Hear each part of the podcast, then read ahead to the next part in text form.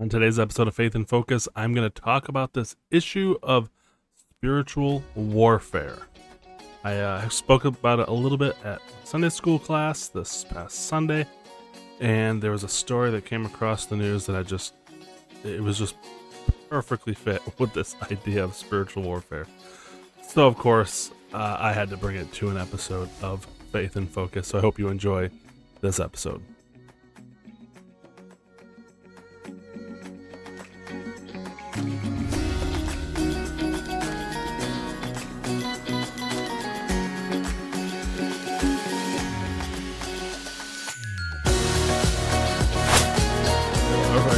Well, as I said in that opening, I was discussing spiritual warfare in Ephesians chapter 6 this Sunday at my adult Sunday school class, and oh boy, was there ever a doozy that came across the New York Post. Okay, so I want to talk just about uh, spiritual warfare in general because um, I think it's pertinent. I don't think it gets talked about a lot, but I don't know that it necessarily often gets applied. Uh, and was a couple thoughts that I had shared uh, specifically to my adult Sunday school class uh, that I wanted to share uh, in this episode. And of course, if you are watching on YouTube, you can now see my tech is working again. I got a new laptop, and uh, thanks in part to the new job that I'm working, and uh, so that often helps if you work a job, you get some income. So, um, so yeah, uh, new tech.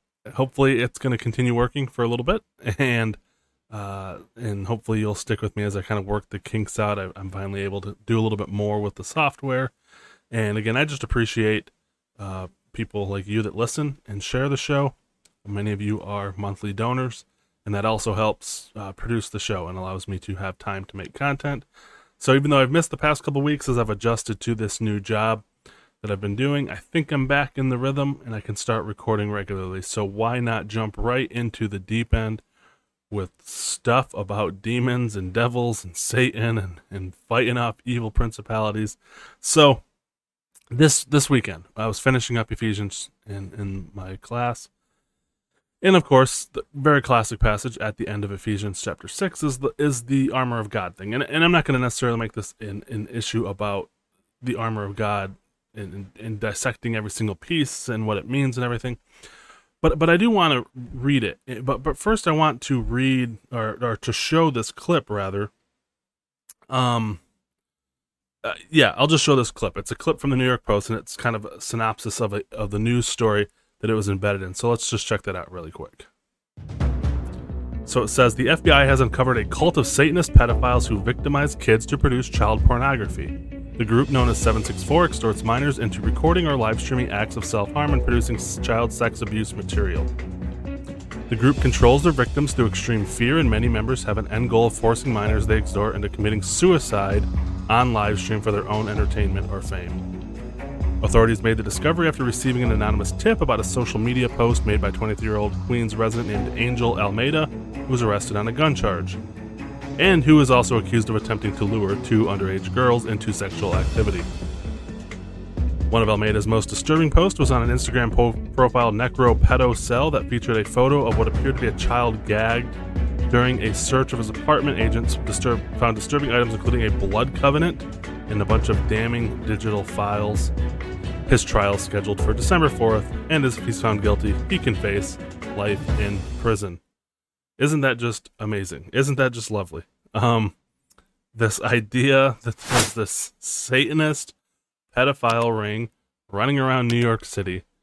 Um, it, it's the it's the kinds of things that you know, and I, I'd said I don't think I said it this Sunday, but I said it recently that I know intellectually that Satan, uh, in biblically, I mean theologically, I believe that Satan exists. I believe that he's a real uh, personal being that exists. He's a created being, and, and I believe he's out there.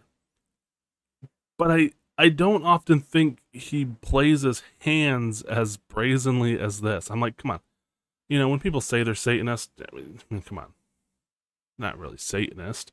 Satan doesn't do these kinds of things, does he? Well, when you look in the Gospels and you see Satan and, and, and demons doing things, uh, it often involves you know people harming themselves and and debasing themselves and engaging in all kinds of uh, depravity and, and self harm and stuff like that. And then lo and behold, we've got a group of Satanists who now have moved this to the digital age and now they're filming it. And and what's what's interesting is that again we hear this kind of stuff, and, and these are like in conspiracy forums, right? That Satanist groups exist, but it sounds hokey. I mean, it just sounds so crazy. Yet it's right there. You know, you, you see, uh, who was it? Uh, we were just talking about on, on our uh, Daily Wire Friends show Tuesdays and Thursday nights.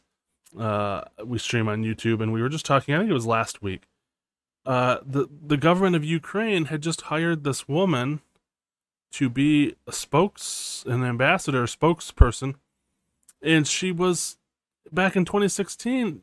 These internet leaked files came out. She was doing like these things called spirit cooking ceremonies, and they're like these weird things where you're mixing like blood and milk, and you're doing these things, and it kind of was like, well, she's just an artist, and artists do eccentric things, right? Well, no, she had said in her own Ask Me Anything forum thing, well, yes, it is either if it's art, if it's done in an artistic setting, but if it's done in private homes and at private gatherings, it, there is a religious sim, uh, significance to it. So you have the woman herself saying, "Yeah, this is, yeah, this is Satanism. That's what that's what we're doing." So that's the kind of stuff's going on.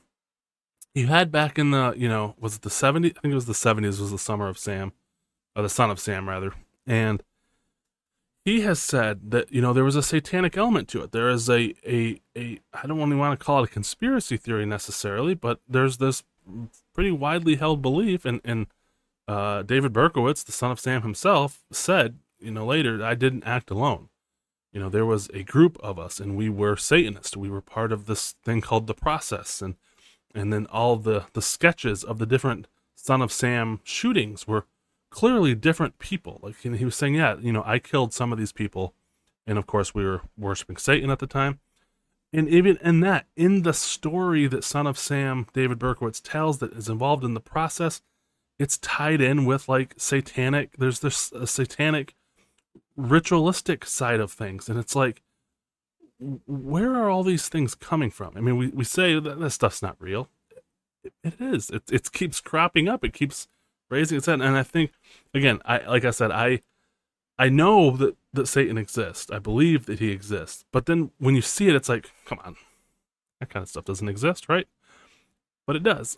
and so I think that the danger, and this is one of the things that I spoke to on Sunday. I think one of the dangers is that we we see what's happening in our culture. We we we we are a Judeo-Christian country. That's what we you know we like to claim as our founding, is we're founded on Judeo-Christian values, and so therefore we believe this is a Christian nation, and it must always be a Christian nation. And if it's if it's not living up to Christian values, well, something is wrong. And of course, I tend to agree with all of that stuff. Kind of, you know, I I would much rather live in a country that's Judeo-Christian. It seems to be a lot better of a society than than one that's not. And, and so, because that was our political system for so long, now that we see that slipping through our hands, the way we tend to think, oh, the way I have to fight this is, is we think we have to do it through political means. Now, if you're a political person, if you're a politician, if you're an activist or whatever, you know, maybe that's how you have to fight because that's the fight that you're in. But we as Christians don't fight that way. And and if we want to have have a Judeo-Christian culture and a Judeo-Christian government or whatever whatever that might look like, it doesn't start by using the government and saying you must be Judeo-Christian. It is the culture itself follows Christian principles. So then by default, that's what the government reflects. I think that the government will just reflect back to us what our culture is if we have you know a very crappy government with very corrupt people and you can't you watch what they do and you think we can't take these people seriously i think that they're just we voted for them i mean they're the people that are there so i think it's we as christians we have to win the culture back to a judeo-christian worldview so and that's a much different thing than trying to use the weapons of the world to to uh to win that fight so this passage, again, very famous in uh, Ephesians chapter 6.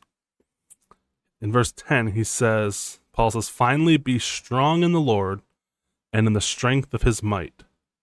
Put on the full armor of God so that you will be able to stand firm against the schemes of the devil.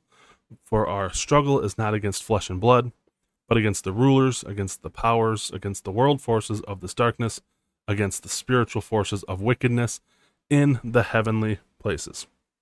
So, this this first principle that you have to understand is we don't fight against we're not fighting against flesh and blood. And so when you when you look at the TV and you see a corrupt politician, when you when you look at whatever social media and you see an activist who is espousing beliefs and, and practices that you think are completely abhorrent and anti-Christian and whatever, um, and, and anti-moral, anti whatever it might be, you have to understand that person is not your enemy, right? That person is a part of a system that maybe they've been lied to and deceived and led to believe. You know that that's one of the things that uh, I've always respected about uh, Andrew Klavan, and I've talked about him on this show, and actually have had his son on the show. But one of the things I respect about him is with the abortion issue, which you know most Christians are in agreement. That's that's pretty low. You know that we're down in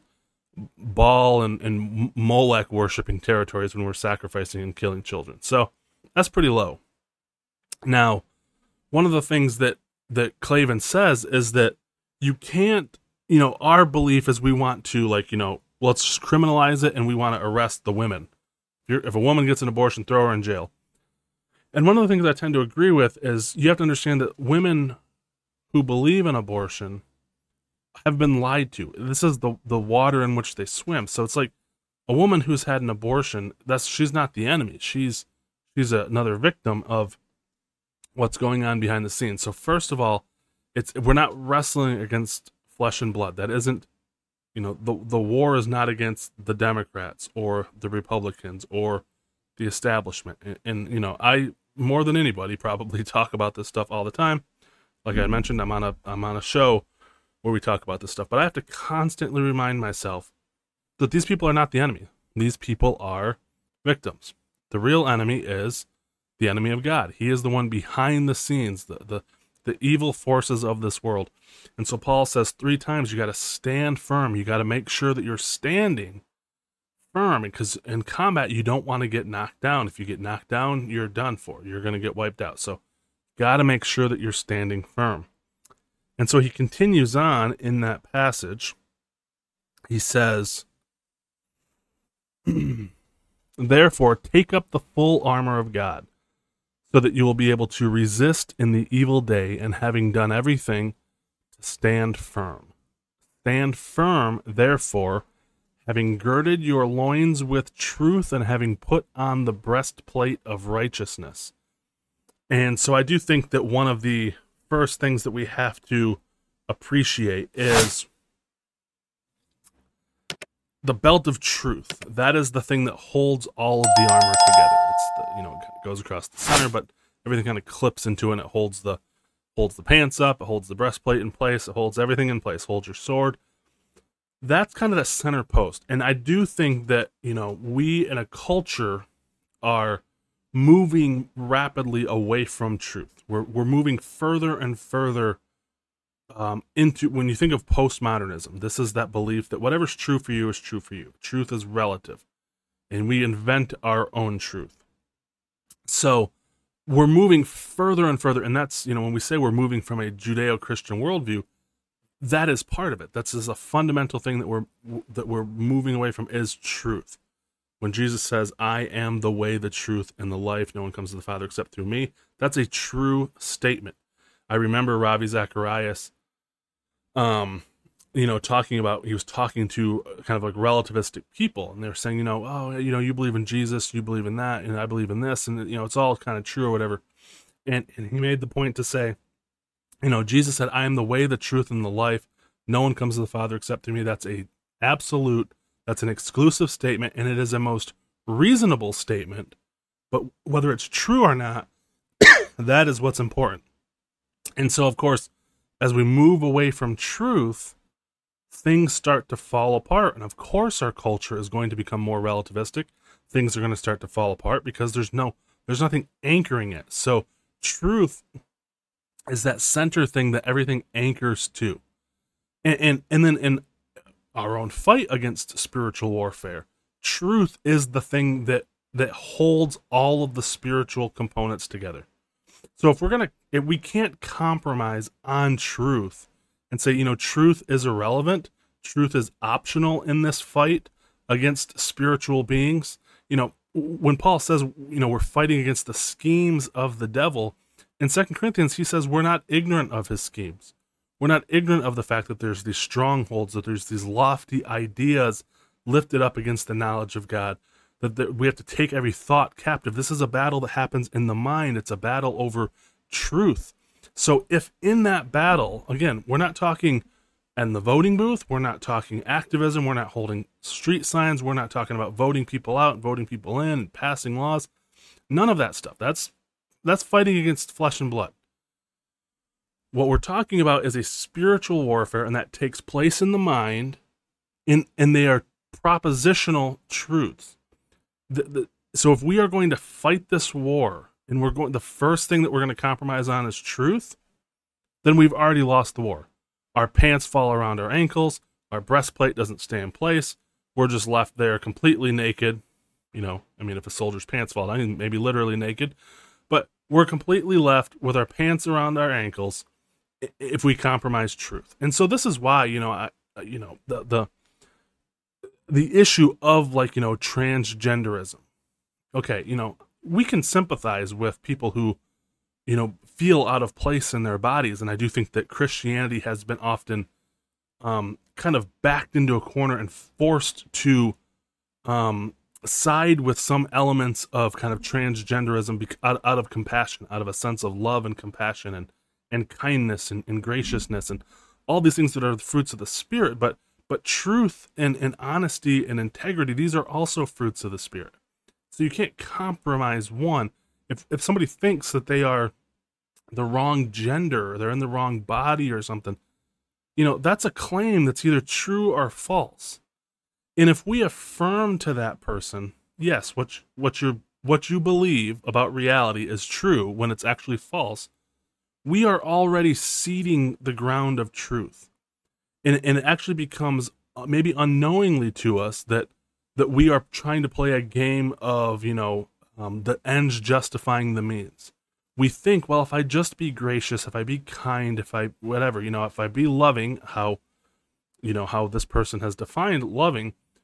If if I'm this way, then then I'll be able to win them to Christ. But in this, remember, this is we're not arguing with that person is not the enemy. We're not arguing to try to persuade that person and if we feel like oh, if we if we show them love and we're kind to them maybe we can win them over. We're arguing we we are fighting with the enemy behind that lie that's deceiving that person. And satan knows full well that this is not true. And so if we in that battle have already said started by buying into lies and admitting to lies even if it's for a good motive i think that we're i think that we're missing the boat. So um if we continue on, uh, again, I don't want to necessarily spend all this time talking about these different pieces of the body of uh, the uh, armor of God. But you got the breastplate of righteousness, and having shod your feet with the preparation of the gospel of peace, and having taken up the shield of faith, which will be able to extinguish all the flaming arrows of the evil one, and take up the helmet of salvation and the sword of the Spirit, which is the word of God. So that last one, the sword of the Spirit, which is the Word of God. Of course, we often will talk about how necessary it is to use the Bible. It's the sword. If you've been to VBS, it's like the sword drills, right? You hold the sword up, you know, and, and you got to flip through the Bible and find the Bible verse because it's the sword. But we often think of a sword like a big, long Aragorn, Lord of the Rings type sword where we're, you know, swinging this huge, you know, battle sword that's like four foot long. It's like 75 pounds and it's just crushing everything in its path. But then you have to realize that's that wouldn't be very practical when you're in a fight in the Rome, like in the Romans fought kind of hand to hand combat almost. You're right in there like rugby kind of, and having a big sword like that's not very practical. It's just so heavy. You're gonna get tired and, and worn out. This sword was much as a smaller, just like a two foot sword, not that long. It was you could move really close and and and, and you're kind of in close quarters and and fighting in and, and to me, again, there's probably a lot you could pull from this. But one of the things that I shared, one thought that I had was this is another issue that I think that we as Christians really have to grapple with in this battle against not flesh and blood, but against spiritual forces of darkness. Is you can train all day long to try to understand the government and logic and and all the, the economics and you know theories of such and such and Marxism and all these kinds of things. Those things aren't fighting against the spirit. Those things are flesh and blood fights. And those things might be useful and helpful. I'm not necessarily taking away from any of that stuff. But if we're fighting the spiritual warfare, which is the battle that we have been called to fight as Christians, this happens with the Word of God. And we have to know the Word of God in order to fight this battle. And and one thing that when I thought about close hand to hand combat, sometimes it's easy to think about the Word of God from just like this far out, abstract. Everything's from 10,000 feet up in the air. And we're talking theology. This is one of the problems with Bible colleges is you're just sitting around talking theology all day long. And, ooh, maybe if God really does see the future, are we predestined to this and that? And, ooh, and if God knows, then we can't really have free will choices, but we do have free will choices, but we have free will. You know, all this nonsense, nonsense that, oh man, are you dispensational? Are you covenant theologian? And you're probably sitting there thinking, what the heck are you even talking about? Believe me, if you've gone to Bible school, these things are worth killing over. People fight about these things all the time. They probably fight in your comment section if you are posting anything theological on uh, social media, though. But these are things people fight about. But it's like these things don't, not that they don't matter, but they don't impact anything. They have nothing to do with w- when we're in that spiritual fight. We're close in there. It's like you need to be viewing the word of God as a weapon that you're close in there in ministry. You are in the fight.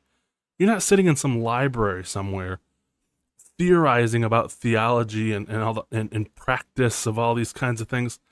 That's fine in peacetime. You can sit in a nice library and, and, and think about theology all day long. But when we're in the fight, the word of God has to be practical. It has to work.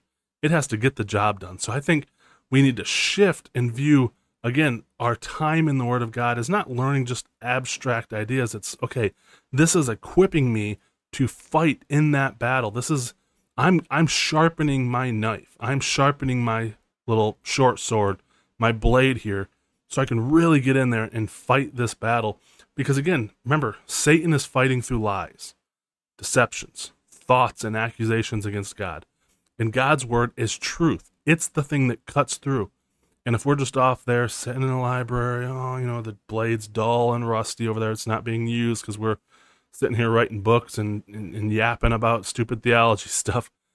No, but nothing's getting fought. No fights, no wars are being won.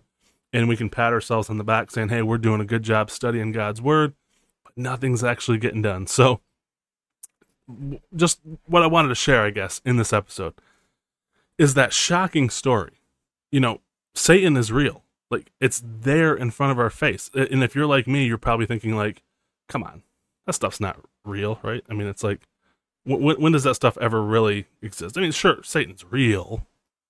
He's real, but you know, he's not really doing stuff like that. He is real. And every once in a while it bubbles up to the surface. And when you look at spiritual warfare and this idea of the Christian life being um, a war, that motif is used a lot in Scripture. And so I would just challenge you go back through that Ephesians 6, read that armor of God stuff, and really consider we are in a war not over flesh and blood stuff, but over the spiritual principles that are governing the things happening in our country. So the, the, the, the war is not fought in the political realm, the war is fought in the spiritual realm over issues like we talked about in this episode they may manifest themselves in the political realm, but ultimately that's not where the war is fought. So, hope you enjoyed this episode. We will see you next time, hopefully with a much brighter uh, topic to, to discuss. So, we'll see you then. While Faith in Focus is a ministry of mine as a missionary with InFaith, it's important to remember that the views and opinions or lifestyles expressed and lived out in this podcast are not an endorsement of things that are believed by InFaith as a mission.